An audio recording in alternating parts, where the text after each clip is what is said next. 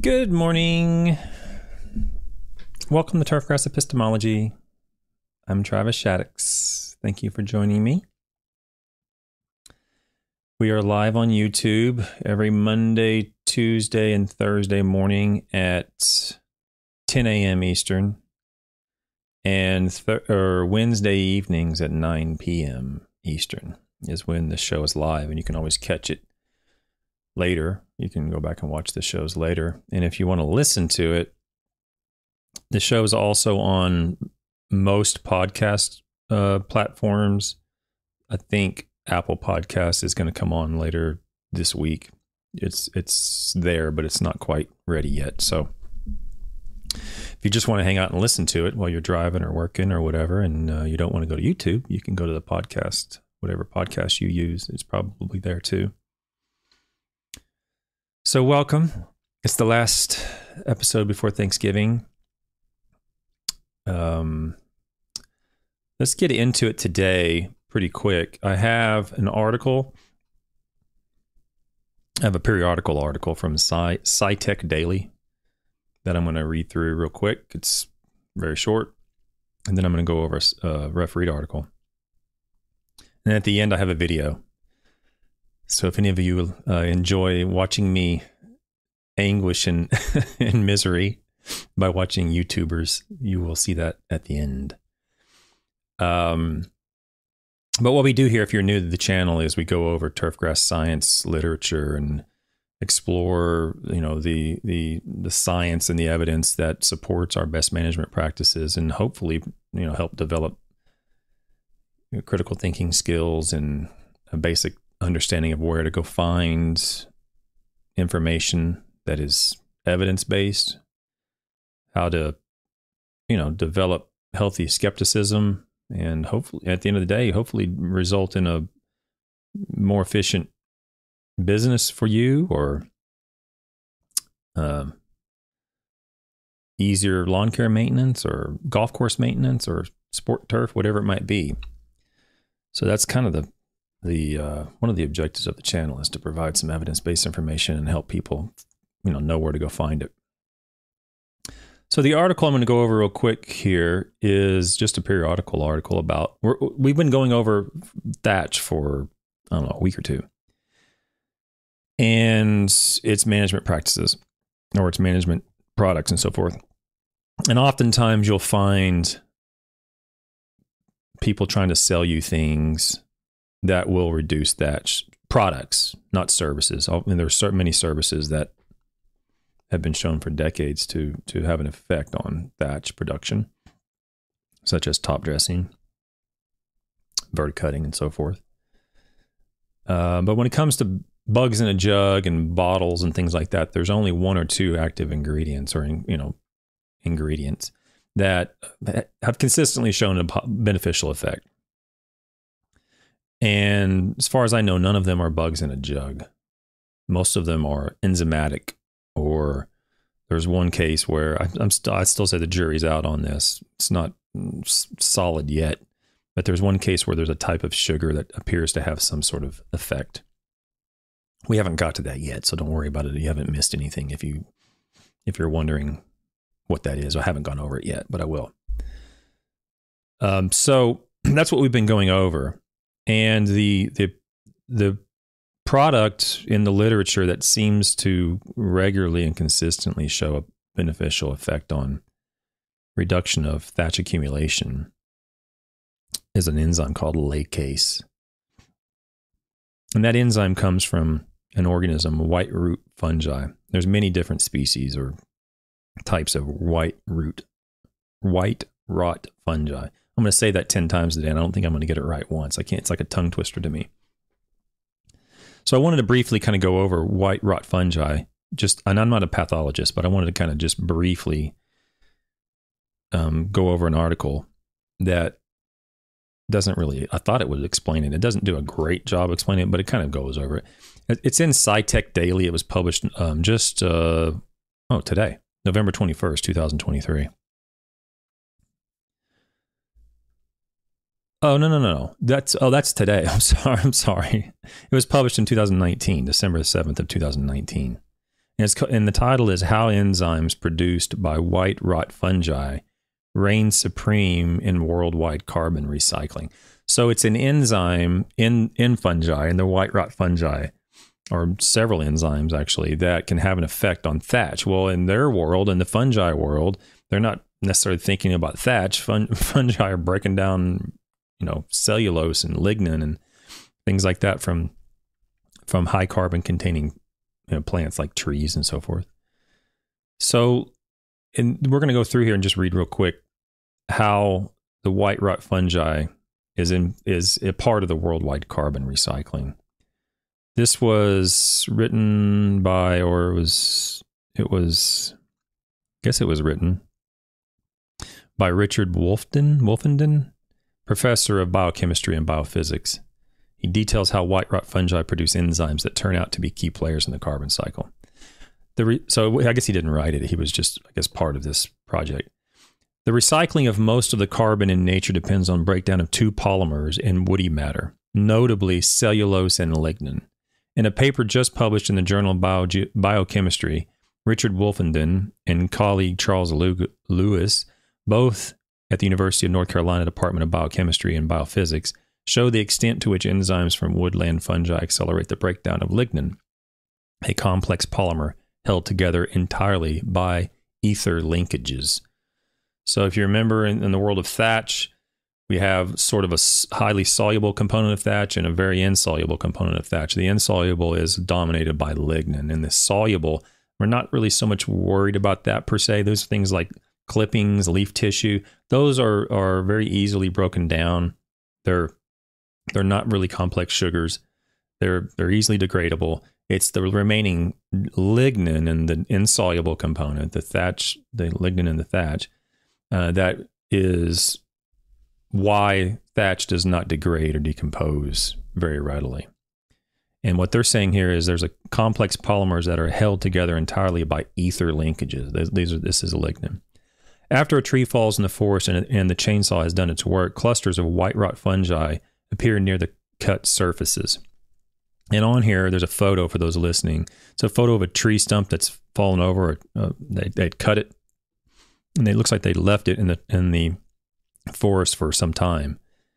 And there's white rot fungi developing around the the perimeter of this cut tree stump. I'm not going to be able to pronounce these organisms or these um, enzyme, so I'm going to do my best. But etherase, etherase, I guess, etherase from these lowly fungi use the antioxidant glutathione to clip ether linkages in 23 milliseconds. I don't know why that's important, but Lewis and Wolfenden show that without these enzymes, the half life for the needed hydrolysis of the ether linkages in lignin and water would be about 100 billion years exceeding the age of the universe by a long shot. So it turns out that these familiar organisms catalyze what is generally considered to be the rate determining step in the global, global carbon cycle, using enzymes that are found to achieve the largest rate enhancement known for any of the thousands of enzymes that exist. Without these enzymes, without carbon cycling, we'd be in a world of hurt. So basically, what they're saying is is that it, these enzymes in these white rot fungi catalyze the breakages of these ether linkages links in lignin very rapidly. And without that the the carbon would just stay in the form of lignin and it would never break down. And i guess we wouldn't exist. What they're basically saying. 100 billion years it would take for the lignin to break down without um, without these enzymes and white rot fungi okay so that's also what we use or what we found in turfgrass science to help break down thatch. Okay, the lignin component of thatch is the problem. It's not so much the cellulose in the leaf tissue. Okay. So let's get into today's article. And remember, at the end, for those just joining us, at the end, I got a video. Um, to go over in a, in a product because I want to link that product with this particular article that I'm going to go over today and explain how my process, my thought process about whether or not in this case, this specific product um, would be worth exploring if you have an issue with your thatch in your lawn or your fairway or whatever the case might be. But you know, oftentimes we're presented, what would you what would you do, Travis, or what you know, what do you think? Well, I'm going to walk you through my thought process using this uh, short video and a product online at the end of today. But let's get into the article today. The article is entitled Influence of Selected White Rot Fungi and Top Dressings on the Composition of Thatch Components of Four Turf Grasses. It's published by Sartain and Volk in 1984 in Agronomy Journal. So, again, a top tier article, top tier uh, journal. Um, this was with Sartain and Volk. The, this was at University of Florida where I did all my work, which I'm sure you all are familiar with. Uh, that's where I did my work. They did this study at the exact same location I did my master's and my PhD in the northwest side of Gainesville. They brought some plugs and did it in the greenhouse. We're going to go through this. But remember, I'm going to set the stage here a little bit. Is that there was prior prior to this publication, there had been other publications that we've already gone over that have sh- that showed that thatch was a problem. They described what it was and what it is and why it's you know why it's hard to break down. And at the end of yesterday's article, which was the um, was it Murray and Juska? I think it was the Murray Juska paper from Hawaii. They said, you know, this nothing. These bugs in a jug aren't working, and it's not not not you know um, surprising that it doesn't work because thatch is composed of lignin, and lignin um, is difficult to break down. And at the end of that paper, it cited an article, Lignin uh, Biochemistry, and explained that um, that certain white rot fungi have a compound in them that might enhance the breakdown, basically. And then this, that was in 77. So eight years later, seven years later, there's been some other papers, but seven years later, this team with with Sartain and Volk come in and say, well, there may be something to these white rot fungi. Let's see if we can figure it out and see if there's something going on here. Now, so they, they had not yet uh, extracted the enzymes out of these white rot fungi or identified which ones might be beneficial. Okay, so we, we've already gone over and, just, and identified laccase as a as a potential uh, enzyme that would be beneficial to you. But at this point, they didn't know that. They just knew that white rot fungi might be beneficial. So what they did was they went and they, well, I'll explain it. They went and they pulled some samples and then they they inoculated some turf grass with white rot fungi, not the actual enzymes. So let's read through here. Thatch is an intermingled layer of living and dead stems, leaves, stolons, and roots of turfgrass that develop between the layer of green vegetation and the soil surface. A small amount of thatch in turfgrass is advantageous because it provides resilience. Re- He's going to go through a lot of benefits here. I'm not going to argue the benefits, but I would just say take it with a little bit of skepticism, knowing that you know the the disadvantages and advantages of thatch um, are well documented, but some of these have been sent, have since been sort of, you know, not debunked, but partially refuted. Just say that. Remember, this was written in '84. Um, increases water toler water reduces weed infestation and increases wear tolerance and insulates the underlying soil against temperature extremes. However, excessive accumulation of undecomposed surface organic matter is a major problem in turfgrass management leading to problems such as poor quality turf grass, reduced penetration of water. Remember, we've talked about that. It doesn't really reduce it; it just slows it during the initial during initial infiltration. But it, you know, after that, it's fine. Proneness to scalping, change in fertilization efficiency, increased insect and disease control problems, increased heat and cold injury, incidence of dry spots, and poor stands of overseeded cool season for cool season grasses. So there's a lot of disadvantages he's citing, and he has citations for each of these. But I guess what I'm saying is, don't just assume it. You'd have to go read these articles to be convinced whether or not what he's saying is, you know, sufficient to convince you.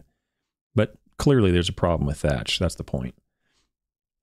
Since the decomposition of organic matter is a biological process, factors which affect the microbial activity will influence the rate of thatch decomposition. So, this is what's referred to as a presupposition.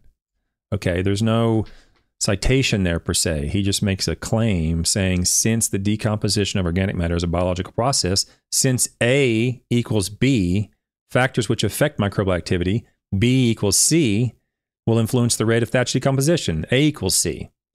Right? We talked about that yesterday. You can't you can't do that. So I'm sorry he wrote that in here, but we can't automatically assume that any factor that affects microbial activity will influence the rate of thatch decomposition. I'm sure if he were Jerry were here, he would, you know, probably argue with me. but that's the reality. We're making a, we're we're making a presupposition that A equals B and B equals C, therefore A equals C, or A affects B and B affects C, and then therefore A affects C. We, you know, it's an easy trap to fall into, but it's a flaw in reasoning. You can't always do that. And in this case, you definitely can't do that. You can't go out there and pour pure, you know, pure cane sugar out there, which is soluble carbon, which is very likely going to increase the microbial activity, and then just assume that that's going to affect the rate of thatch decay. Okay. You have to have some sort of evidence besides that. You're making a huge uh, assumption there. As an example, microbial activity is reduced in acid soil with thatch accumulation decreased by liming soil pH from 5.4 to 6.8. And we talked about the Satchel paper. I think it was Satchel or Mirring Juska in 77. We talked about when he limed that soil, it was so acidic that when he limed it, he actually did see an effect on thatch reduction. That's very possible. And that paper, you know, we discussed that paper. So you can go back and read that paper.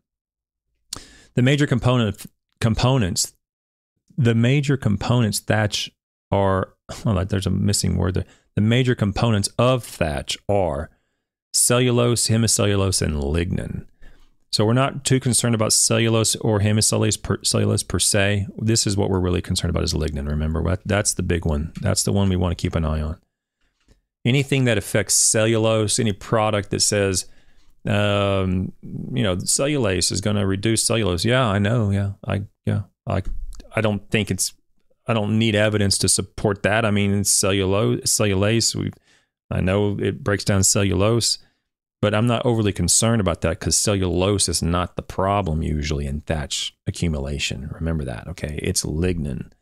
So don't get confused or distracted by, you know, a, a, a even a scientific article or a presentation or a sales pitch that says this product contains cellulose lace. It's going to break down cellulose in your thatch. I know that's probably true. I mean, I know cellulase exists. I know it breaks down cellulose. I know cellulose exists in thatch, but don't don't fall into that because remember, just don't forget it's lignin.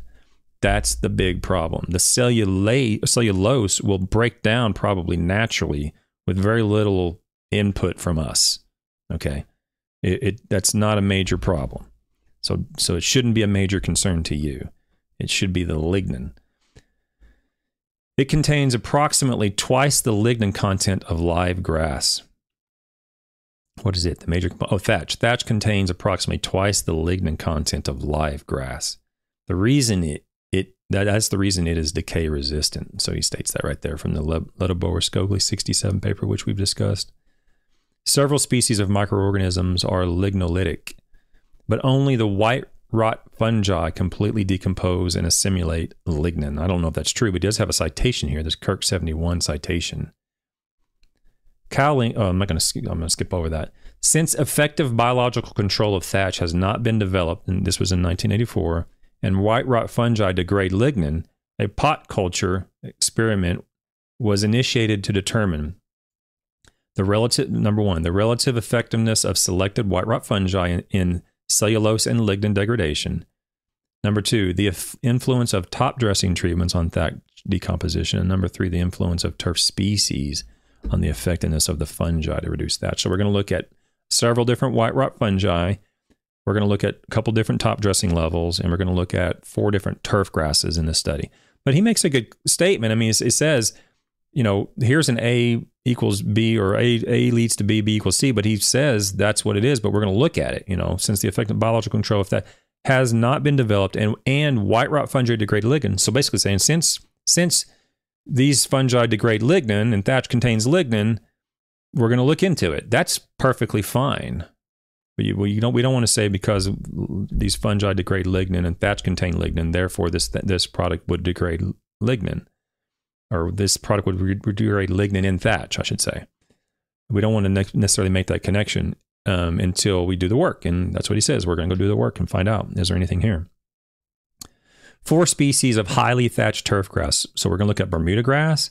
We're going to look at centipede grass, he did Kentucky bluegrass and he did St. Augustine grass, which I thought was a strange one. St. Augustine grass is very common in Florida. But that St. Augustine grass, I don't know if I've ever seen a thatch problem in St. Augustine grass, but it's a stoloniferous grass for those people who are cool season people. For some reason, St. Augustine grass is real common in Florida. I never really have liked it, but it does greatly mask other weeds like like um, crabgrass. You might have a lot of crabgrass in a St. Augustine grass lawn, but you tend not to really notice it because the leaf blades of St. Augustine grass are so wide and coarse. So it is a fairly good grass for Florida, but I don't really know why it's so popular there. Anyway, it, but it's a stoloniferous grass and it doesn't really develop a lot of thatch. But anyway, uh, these four turf grasses were inoculated with four isolates of white rot fungi, and it has the four isolates here. And I'm going to read through these in the, in the next co- in the upcoming table, so I'm not going to read them here. These were to study their effect on thatch decomposition. Six inch plugs, six, plugs six inch in diameters and six inch deep, of each turf grass were taken from field plots and transferred to pots in the greenhouse. The fungi were obtained from Forest Product Laboratory of Madison, Wisconsin, and grown in one liters one liter of malt ag, agar, agar whatever. I can't pronounce that word. Agar. It's a, basically a media. Well, that's what he says right here a media for growing things. Until they reached auger. That's what it is an auger. That's how you pronounce that. Sorry. Until they reached the resting stage. After being sonicated to break up the hypha and cells the media were brought to a volume of four liters with sterile distilled water 100 milliliters of the dilute media have a cell count representative of those given in table one were applied to the surface of each pot. So they, when they got the fungi, they grew it in the in the lab on some agar plates, and then they removed them and they sonicated it and broke it all up, and they they suspended it in a solution of water, distilled water, and then from that solution they injected it on top of the turf grass pots. That's how they inoculated the the, the treatments. That's how they applied the treatments. Um, let's talk about the the the products. The the let's see if I can get this on here. Usually I can't do this. No, I'll just leave it out. Um, let's talk about this because I'm going to come back to this and the on the video at the end of the day. We're going to have a video. So the white rot fungi were I'm never going to be able to pronounce these things, but Polyporus giganteus, Cor, Cor, whatever, Coriolus versicolor, and Phoebe. Have, he has the actual right rot fungi species and uh, genus and species or whatever here. I guess it's species. Okay, and there's a reason why I want to show that because at the end we're going to go to a product that contains a variety of different microorganisms and they identify them. But he has the the species of the white rot fungi that he used and the concentrations and so forth um, that that were applied. Okay, in the suspension or whatever. Okay, the top dressing levels were no top dressing. Looks like it's 0.3 centimeters, so that's what quarter of an inch maybe.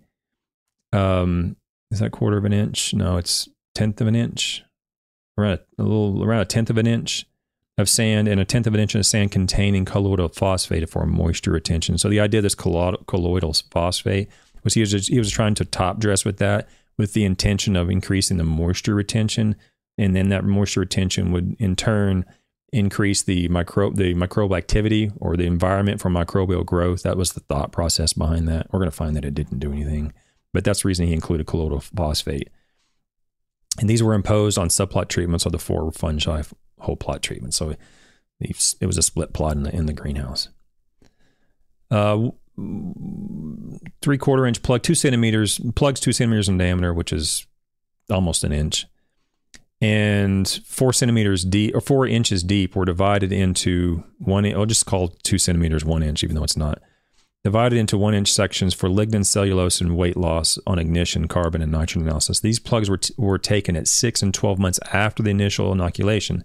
So, six months and then a year later, he actually went and pulled the samples. And meanwhile, he's keeping these plants alive in the greenhouse.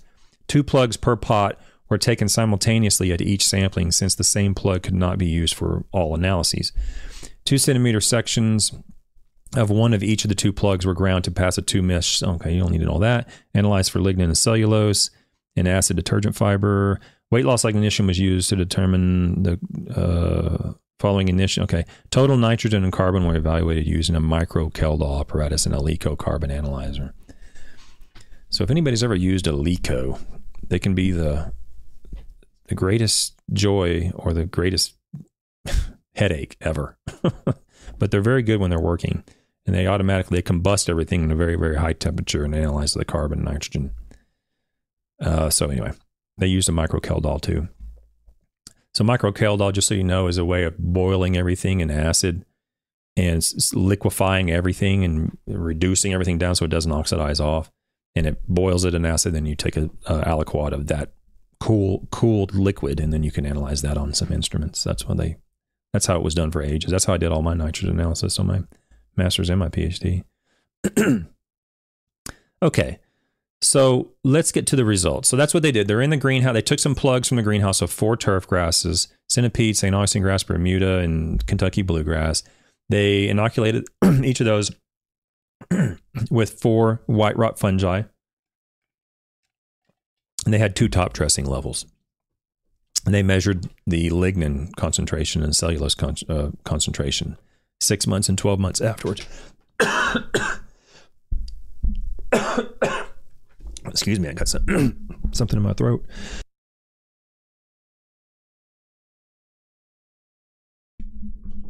I'm sorry. okay, see if I can get through this without coughing. Okay, the influence of white rot fungi on thatch parameters. And so we're going to go through each turf grass. So he, he analyzed each individual turf grass as a separate Basically, it's a separate study.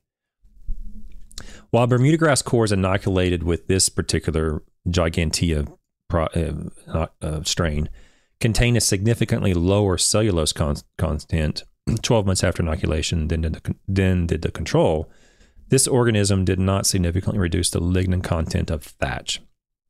Table 2. So here we go in table 2. He's talking about this product right here and you're you're looking at uh, this reduction here in cellulose from here. I don't know why he said it says I don't know why he said that because it doesn't look like there's a reduction in cellulose there. But anyway, it did not significantly reduce the lignin content of thatch. So I don't know why he's saying that. I think that might. Oh, Phlebia. Okay, I'm looking at the wrong one. So it's this one right here. So this this this one right here showed a reduction in cellulose, but you can see here that there was not a reduction in lignin, although it's pretty close, pretty close to that least significant difference. The, this organism, the versicolor organism, reduced the lignin and weight loss on ignition components of the thatch. All fungi tested, except the Phlebia gigantea, reduced the lignin content compared to the control. So that's what I want to show is the read. I'm gonna have to. I'm gonna try to zoom in on this so you guys can see it because all I want to really show is the lignin, and I'll try to explain it for those people listening. So I'm looking at table two, the effect of white rot fungi 12 months after application on cellulose, lignin, weight loss on ignition, and carbon to nitrogen ratio. So what he's talking about is this um, lignin content. Here's the control, which is seven centigrams per gram. The least significant difference is 1.8, and all of them re- resulted in a except for this one i guess this this one's very close all of them resulted in a reduction in lignin concentration compared to not doing anything okay. Notice that all of them also resulted in an increase relative to oh no this was at 12 months. Never mind. So we see a reduction in weight loss on ignition which again is you know i wouldn't put a whole lot of confidence in that but it is it's there.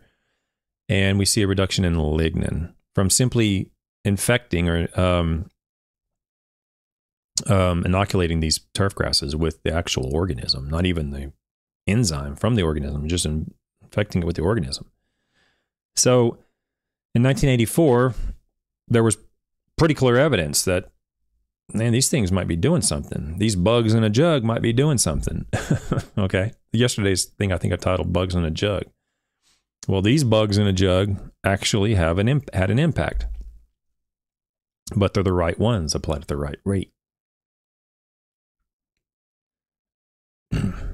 okay, question in Thatch. I mean, question in, in chat is, um, oh, Lush says fine fescue gets thatchy around here. And then Looney says fine fescue gets thatchy. We have we have fine fe- fine fescue here in Lexington. Not a real big fan of it because it doesn't do quite well um, compared to tall fescues. Um, but I, I, it's hard to explain. Like, if you have a really dense stand of fine fescue, then yeah, it's gonna it's gonna develop a thatch sort of type environment for sure because those it's so dense and fine textured that you know it, it can develop an underlying layer of tissue that tends to develop over time. So that's what we notice here in Lexington. I don't really see it here much unless it's in the shade. But it can it can occur, yeah. Oh, ground up organic. Oh, good morning, ground up organic. I haven't seen you before. I, I, at some point, maybe for Christmas or something, I, I, I need to. I want to invite some people on to to ask you what why what have I done to be to receive such gratitude. I mean, you guys are so kind to me all the time says, Good morning, gentlemen. Long time watcher, first time in the chat. Thank you for your work, Travis. Your channel is awesome. Keep up the great work. Well, thank you so much, Ground Up Organic. I really appreciate that. Yeah, on, you have to understand how how um,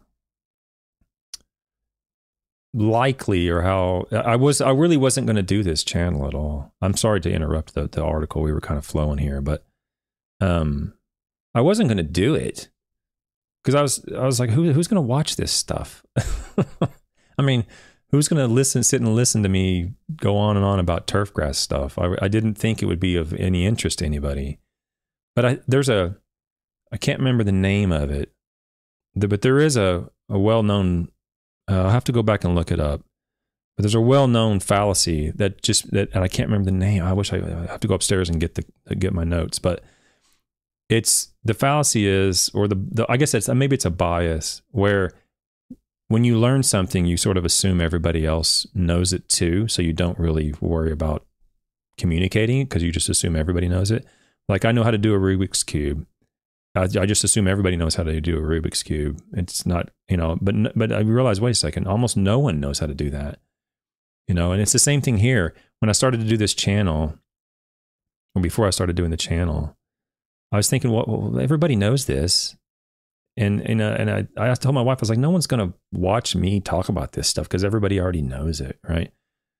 But that was my own flaw, right? That was my own flaw in reasoning. It was a it was a flawed position I held because apparently a lot of people enjoy just kind of hanging out and listening and to an old gray-haired bald retired past professor talk about this stuff so anyway, I, I, do appreciate your kindness in the in the chat. I do. It means a lot. It kind of keeps me motivated. Every now and then I think, do I really want to go over that? Do they really want to hear that? And so when you guys have positive comments, I I'll my vanity accepts them at all times. I'll accept all all all kind comments. all right, I'm sorry. Let's get back. Okay, so the C to N ratio of the thatch cores on Bermuda grass was not influenced significantly by the treatments. However, cores inoculated with the Coriolus versicolor had the lowest carbon to nitrogen ratio relative to the other treatments. So this versicolor up here had the lowest one, but it was no different from the control. Sometimes, sometimes authors like to kind of smuggle in stuff like that when they really shouldn't.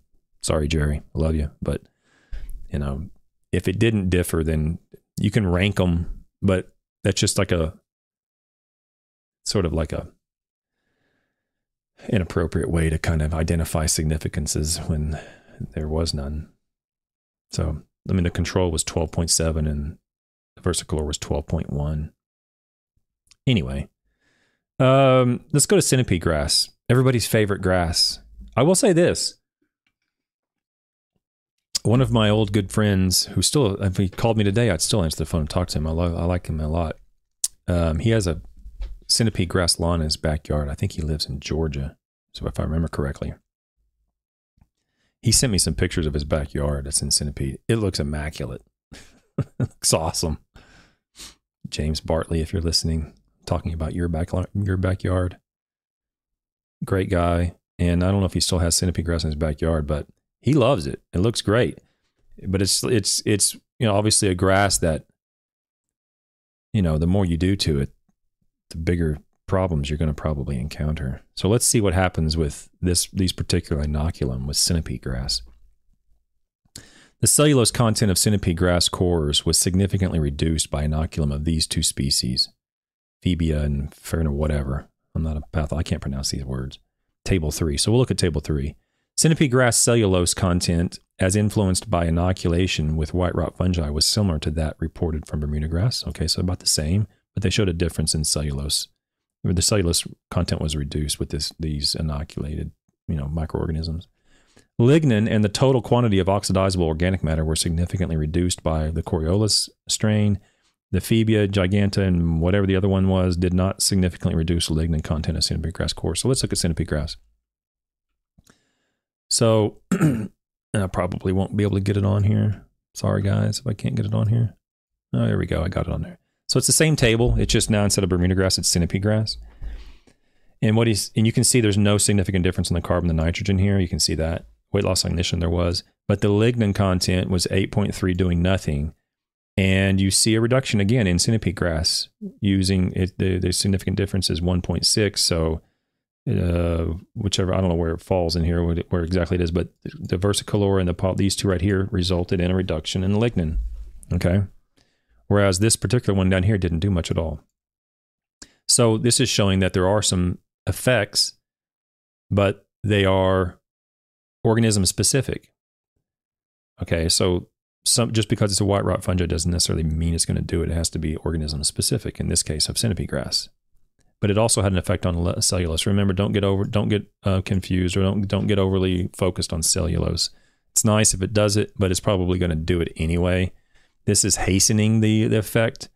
This is 12 months later. It did hasten the effect, but this cellulose generally doesn't really do a whole lot in terms of development of thatch, you know, in, mo- in most cases.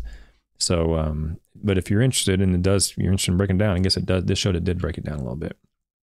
Now let's look at St. Augustine grass. the white, the white, and so if you, if you haven't seen St. Augustine grass or your cool season, you haven't been in Florida or South Texas or whatever, St. Augustine grass looks very similar to centipede grass. Okay, but it's it's a completely different species and it grows differently. It's very easy to manage. Um, the white rot fungi used in this study did not significantly reduce cellulose content, weight loss, or in ratio of St. Augustine grass. So, so it did on centipede grass, but on St. Augustine grass, it didn't. All species of the white rot fungi were applied significantly, were, that were applied, were significantly reduced the lignin content of the thatch. So in St. Augustine grass, all the products resulted in a reduction of lignin. Uh, St. Augustine grass thatch was lower on the average than the other species. This lower lignin content should enhance the de- decomposition of thatch, but apparently other factors were involved since the weight loss on ignition was comparable to that of Bermuda grass thatch. So here, over here on this table, now we're looking for those listening. We're looking at table, um, table four, and all they're saying is there's no difference in St. Augustine grass cellulose. There's no difference in weight loss on ignition. There's no difference on seed in ratio, but there was on lignin. So we're seeing differences on lignin with Bermuda grass with centipede grass, with St. Augustine grass. Let's go to the last one, Kentucky bluegrass, which is probably what a lot of people want to look at. Kentucky bluegrass does not grow optimally under high temperatures. Unfortunately, they had some problems with the Kentucky bluegrass on this study, just so you know. The grass did not grow normally under the first six months of this study, even though it was maintained correctly, essentially. Therefore, the research of Kentucky bluegrass was terminated following the six month sampling. So at six months, they stopped it. It just wasn't growing well. The thatch cellulose content, weight loss ignition, and carbon to nitrogen ratio were not significantly influenced by inoculation with white rot fungi. Thatch, thatch lignin was significantly reduced by these two organisms. Wait, what?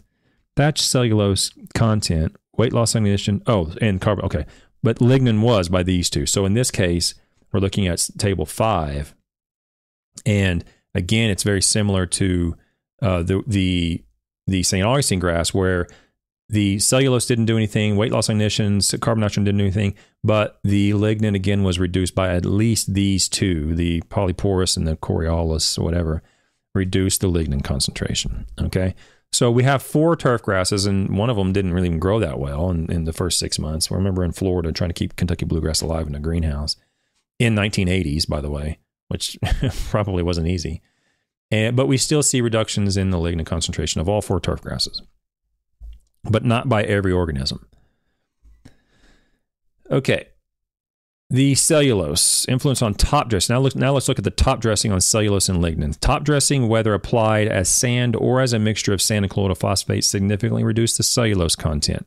Okay. Of Bermuda grass, centipede grass, and St. Augustine grass. So those three reduce the, the cellulose content. The top dressing represented in an additional 16% of mineral matter. However, no, not, I don't even know why I highlighted that. Forget that. Um, oh, it says figure one. It says it reduced it and it says figure one. Now, I've read a lot of scientific articles and there's errors. There's, I mean, there are some that I've read that have, I don't find any. There's a lot of mistakes. I've written zero articles that have no mistakes. Okay. There's a lot of errors. You try to correct them. You do your best. You read it and you proofread it, and editors read it, and everybody reads it, and you make make mistakes. Um, in this case, I've never seen this mistake. It says, it says that's okay. The reduce the cellulose content of Bermuda centipede grass and St. Augustine grass, figure one, for top dressing, and but there is no figure one in this article anywhere. And then down here it says significant reduced top dressing uh, uh, from the lignin, figure two, and there's no figure two. And I've looked online to see if there's any uh, supplemental tables and there's no or figures and there's no supplemental figures. So I don't know what happened, but there's no figures in this, and so we can't see the results in a figure format. But um, I'll read them as best I can. But um, colloidal phosphate was mixed with the sand to increase the water holding capacity of the top dressing material and create a more favorable environment for the fungal growth. But the mixture of sand and colloidal phosphate top dressing did not increase the cellulose degradation rate of the white rot fungi relative to the sand only top dressing. So they tried something, it didn't work. Yeah, big deal. It happens. But at least they tried it, and we know that the colloidal phosphate, at least the thought process behind it, didn't result in some desired outcome or some expected outcome, I should say. The lignin content on, on top dressing, let's see what happens. The lignin contents of the thatch cores of Bermuda grass, St. Augustine grass, and Kentucky bluegrass were significantly reduced with top dressings, figure two. And again, there's no figure two. Okay. So this, the centipede grass top dressing didn't do anything to the lignin. The high lignin content of the centipede grass thatch was not significantly influenced by either top dressing mixture. Top dressings are commonly used on Bermuda grass and in most cases are effective, whereas top dressings are seldomly used on centipede grass, and these data would indicate for a good reason. Turfgrass thatch which has a low lignin status, appears to be significantly influenced by the application of top dressing materials. So let me sum that up and make it real simple. Centipede grass had the greatest amount of lignin among those turf grasses. That's the one grass that top dressing did not have an influence on the lignin content. The other grasses that had a lower lignin concentration, top dressing had a beneficial showed a beneficial reduction in thatch. Okay, so pretty clear result there. Conclusions. We're already at the end, and we'll go to our video here at the end here. Cellulose content of Bermuda grass and St. Augustine grass thatch cores was significantly reduced by inoculation of the Phlebia gigantea. So that was cellulose of Bermuda grass and okay and centipede grass. Okay. The white rot fungi Coriolus versicolor produced the largest reduction in lignin content of the four turf grass species. So this is good information for people looking at that at 80 in 84 to develop the process further which we have, as we're going to show next week. And we already showed one paper, we're going to show next week. They're starting to extract the enzymes, so they're starting to kind of fine tune and figure out exactly what it is. In this case, they said, okay, well, this organism did the best. So we can build on that. Total oxidizable organic material of the Bermuda grass and centipede grass thatch was significantly reduced by the white rot fungi. In general, top dressing reduced the cellulose and lignin content of the turf grass. Remember, centipede grass it didn't do, but the other ones it did. Centipede grass thatch consistently contain higher levels of cellulose and lignin than the other turf grasses. The other overall magnitude of decrease in the components of thatch, which were de- determined in the study, was not great. In other words, it did show a reduction, but the overall magnitude of that decrease wasn't particularly, you know, uh, it was significant statistically, but he's mentioning it was only a very small reduction. Many factors influence the effectiveness of white rot fungi in degrading cellulose and lignin. Therefore, more information is needed for the factors and more research is needed, blah, blah, blah. Okay. So we have an article that took some information prior to and said, hey, these white rot fungi probably have an influence. Let's look at it. They actually inoculated the turf with those fungi and showed it, showed that it had a beneficial reduction. A beneficial reduction. It was species specific of the microbes, and it was species specific of the turf grass. Okay, so um, you know, we're building, like I said in the past, science is a matter of building models, and we're building a thatch model for turf grass. And now we know it's the lignin content that really has an um, the the pro. It's the problem. We got to find ways of breaking that down. And at this point, they didn't quite um, fine tune it yet, but they fine tuned it enough to know that indeed the white rot fungi and not, uh, microorganisms themselves can have an impact. And from here, we'll see you know future papers that pull out the exact active product or active, you know, you know, enzyme in those microorganisms that do that breaking down. Okay. So um, we will we will do well. There's several. There's at least four more papers. I think I'm going to do five more papers on thatch uh, before we change the subjects. But we're going to do a couple more that kind of build on this concept of of white rot fungi enzymes. On that note, I um so uh, uh, so on this on this paper or in this paper it identifies let me go back to it real quick uh, it identifies these microorganisms okay? And you might come across products that are marketed as thatch reducing products that contain microorganisms. And yesterday's video was like you know bugs in a jug. They don't really work. Well here we're showing these bugs, these microorganisms, actually did have an effect. So someone someone one could ask, well, Travis, how do you know? You can't just say bugs in a jug don't work. You you know that's true. I can't just say bugs in a jug don't work. What I'm saying is that study yesterday, well, those bugs in that jug didn't work, and in general, we don't see that they do much at all. In this case, we do see these microorganisms microorganisms have an effect in the, in other products, what I would do, and when you when you are presented with a product that says, "Oh, these are bugs in a jug," don't like I said yesterday, don't just say, "Nope, they don't work. They don't. Those don't work," and I, am you know, I'm resistant. I don't I don't want to believe you. It could, okay, it, it could. It's very unlikely, but it, it could for sure.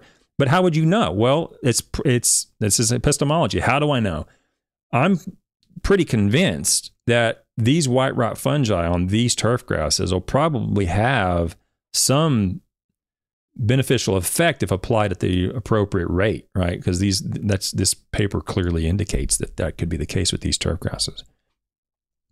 But it doesn't mean other microorganisms will. Until I see results from other microorganisms, I'm not going to be convinced. And even in this case, I'm I'm convinced but it's not so firmly and so strongly that it's like, yes, that's definitely what you should do, and it's going to cure all our problems. So, what do you do if you're presented with products? Let's go to the internet here. There's a gentleman who has a, a uh, YouTube channel. It's called the Greener Lawn, and he has a video talking about liquid dethatcher. Let's let's look into it. Let's let's watch it here. His, I think his, I think his name is Jeremy apologize if that's incorrect, but let's listen to it real quick. I'm gonna skip. I'm gonna read. I'm gonna listen to about 20 seconds. I'm gonna skip to the conclusions and kind of sums up the whole video. Let's listen. Here we go. What we are here to talk about today is Thatch Buster. Is an awesome product by Turf Titan that we are going to be talking about this season. A couple of their different product lines. What does Thatch Buster do? Well, Thatch Buster gets in and breaks up the thatch that's down at the soil level. This material down here that's Okay, so he made a claim Thatchbuster gets in and breaks up the material at the soil level. Of course, he has no evidence to support that, but that's his claim. Let's go to the conclusions here in his video. It just kind of sums up what he did and you know all these things. But he's talking about applying Thatchbuster to break up thatch.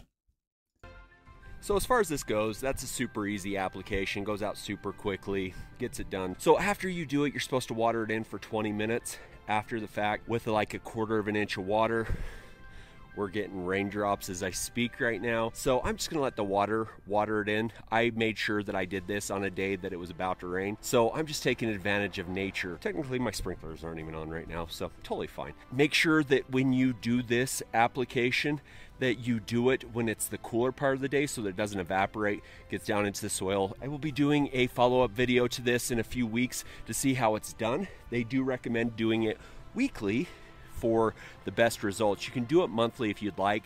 Um, but if you do these applications weekly, you get the microbes down in there and they really start to perform really well. It- okay, so that's the gist of it. Um,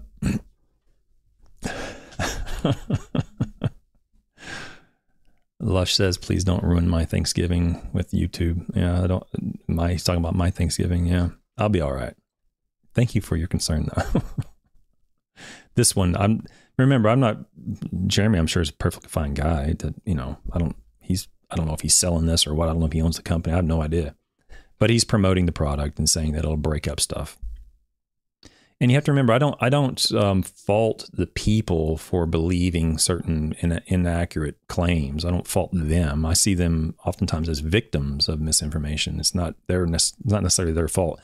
You know, not to get into the whole, um, you know, solipsism and all this other stuff, but not to get too far down that road right now. But you can't control your belief. You can't control what you believe, right? You didn't, you didn't wake up one day and decide I'm to marry I'm to fall in love with that girl. You know, you can decide to marry her, but I'm to fall in love with that that girl. And you didn't do that. You became convinced over time. You didn't believe. You didn't wake up and you can't choose your beliefs is what I'm saying. No one can choose your belief. And this particular guy believes this works. He didn't choose it. He just became convinced for whatever reasons, probably for bad reasons. Um, but that's what we're talking about today is epistemology. How does he know? How how do you know? Because this might work. I mean, I don't know. So how would I go about? I, I saw this video and it's like, okay, well, Thatch Buster. I don't know what's in it. I don't know if it works. I have no clue. I've never seen it. So what I'll do, I'm just going to give you an idea of my thought process. Um, is I'll go and I'll look up the article. I'll look up the product, right? And so here's the product. Um, I don't know who sells it. I guess this turf. I guess Turf Titan sells it. I don't know. I, I don't know if they're the company that makes it or sells it. I don't know. But anyway, this is the product, and you can go. Man, this thing is glitching all over creation. Um, you can click on the the bottle, and hopefully it'll zoom in. Yeah, so you can zoom in on the bottle to kind of get an idea what's in it, and and you can read the claim Thatch Buster is a concentrated lawn thatch degrader that reduces the need for mechanical aeration and power raking, non GMO, and con- non GMO, and containing over two dozen strains of natural occurring microorganisms that utilize the spent thatch as food source. Okay, so there's a lot of claims there. All right, so basically what they're saying is they're using the thatch, the microorganisms are using thatch as a food source, and that'll break it down. Okay. Um, and we see the microorganisms on the guaranteed analysis here. It says, and I'm not to I'm not to be able to pronounce any of these microorganisms, but Bacillus licheniformis, Cellulomus cellulacea, and Pseudomonas balearica. I can't even pronounce those words. So those are three organisms that I saw on the label. Now I know um, that I just read an article that contained microorganisms that are known to break down thatch or break down lignin, I should say. So I read this. I'm just I'm just walking you through my thought process. I read this and I go, okay, there's some microorganisms on there. I read an article that has microorganisms on it. Let me go see what these microorganisms are, because if they are come if they are uh, derived from white rot fungi and applied at the right rate on the right turf, then it's possible it could have an effect. So I just go Google it, and the Pseudomonas balearica, whatever, says that a, a gram negative rod shaped non fluorescent motile denitrifying bacteria. So it's a bacteria, it's not a fungi, not a fungus. Okay, it may have some other um, activity in breaking down certain things, but there's no, as far as I know, there's no information in, this, in the turfgrass literature that indicates this bacteria would have an effect on lignin degradation. So that takes off one, the Pseudomonas, whatever, the last one. Then I go to the cellulomonas. I can tell you right now it's going to be cellulase because the name of it says cellulomonas. Cellulaceae. And it says Cellulomonas is a genus of gram positive rod bacteria. And one of their distinguishing features is their ability to degrade cellulose. So remember, we just spoke about uh, thatch, and there's a component cellulose, which is generally the soluble component, and then a, a, the very insoluble component of thatch being lignin. And I'm not I'm not overly concerned about cellulose, okay? Because and neither should you be, because it's not. We we know now that returning clippings doesn't really contribute to thatch production. That's pretty that's pretty well established in the literature. And the reason why is because the cellulose in those clippings gets broken down very quickly. So I wouldn't, I mean, it may have an effect on cellulose, but it's sort of like a so what type of thing. It's probably, that's not really what we're going after when we're trying to break down thatch. We have to have something in there that breaks down the lignin. And so the last uh, active ingredient is the is the Bacillus licheniformis, whatever it's called. And you go here and it says uh, the Bacillus lichen whatever is a bacterium commonly found in the soil. It is found on bird feathers, especially chest, da da da da. And and it it's it is a gram positive mesophilic bacteria. Okay, so again, it's not from a white. It's not a fungi that comes from the white rot group of fungi. So when I, for me, when I'm critically thinking my way through here, I don't automatically assume it's not going to work. But I don't automatically assume it is going to work either. I need some sort of convincing information. And when I read the the active ingredients, I don't see any microorganism on there that that is known to have an influence on lignin in thatch, and that's what I need to be focused on.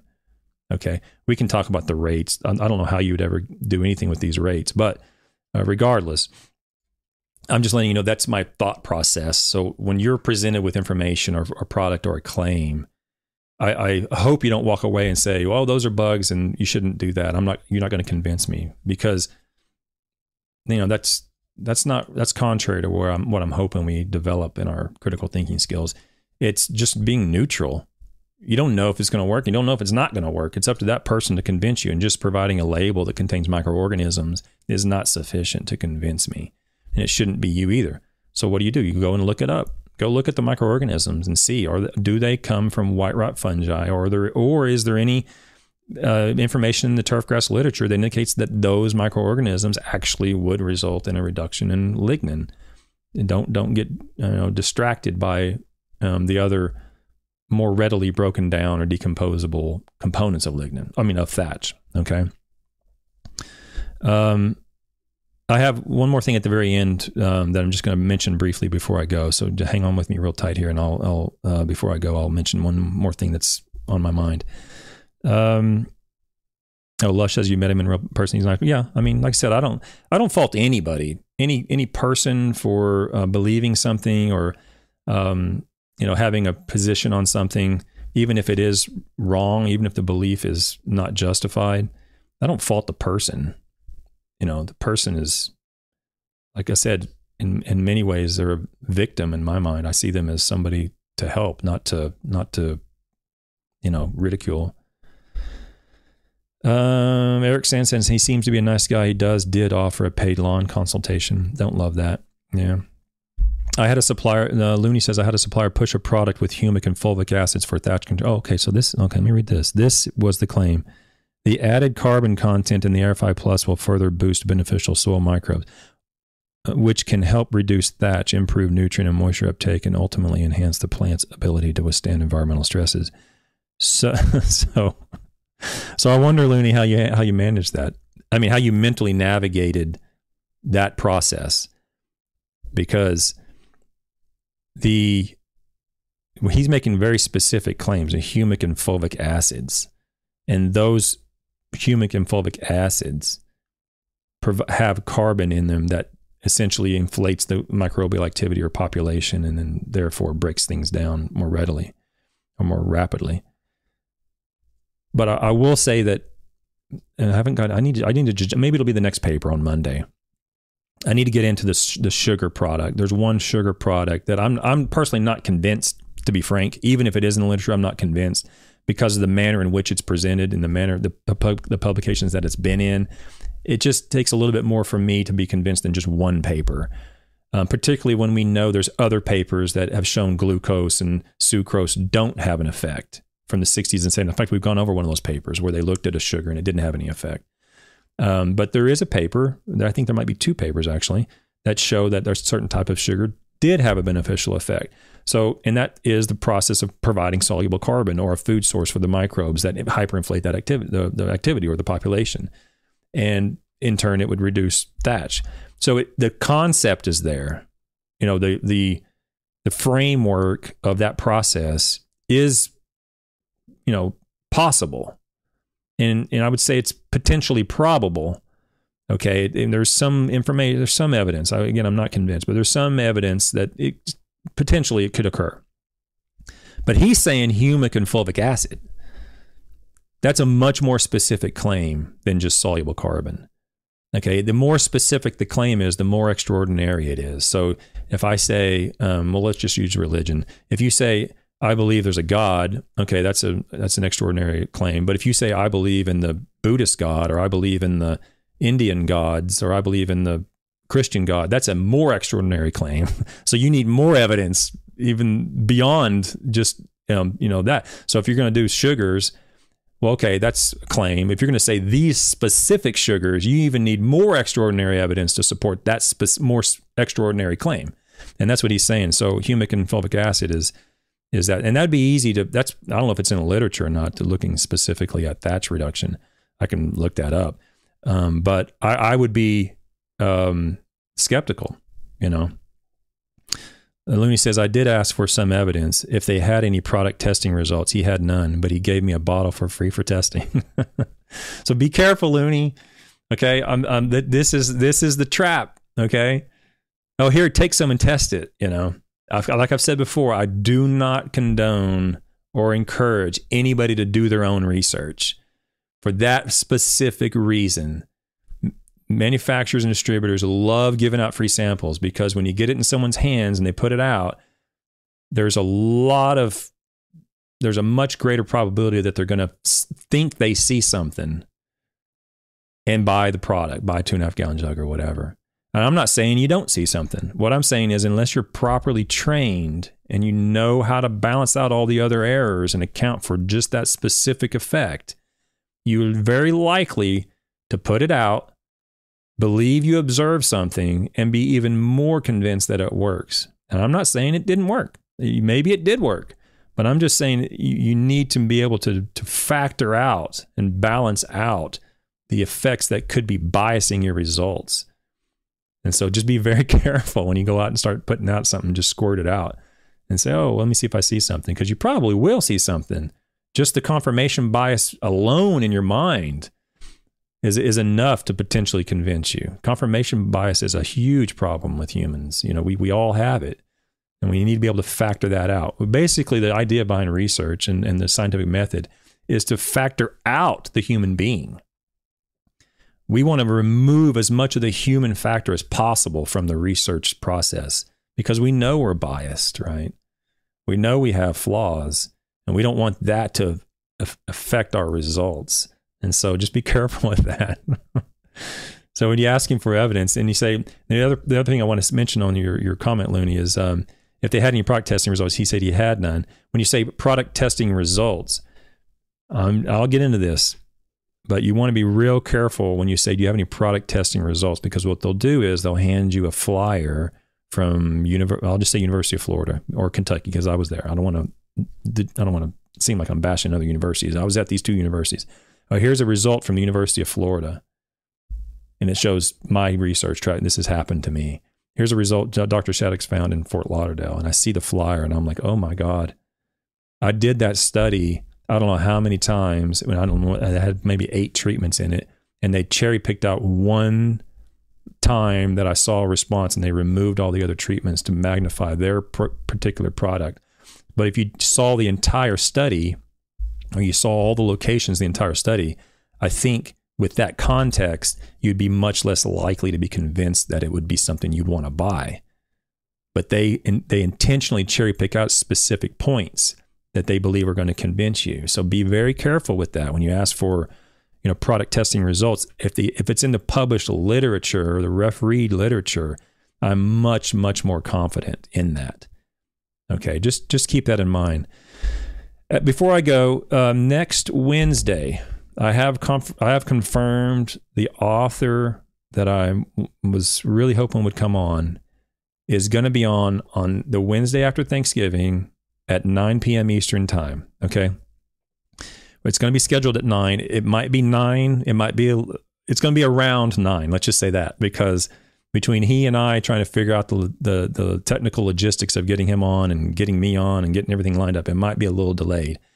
But next Wednesday night at 9 p.m. Eastern time, the week after Thanksgiving, you'll you'll want to try your best to be here live or at least watch the show immediately after because we're gonna have, I'm gonna have an author on that I still am amazed that he'll come on. He's he's extremely good at what he does one of the most respected turfgrass scientists I know of.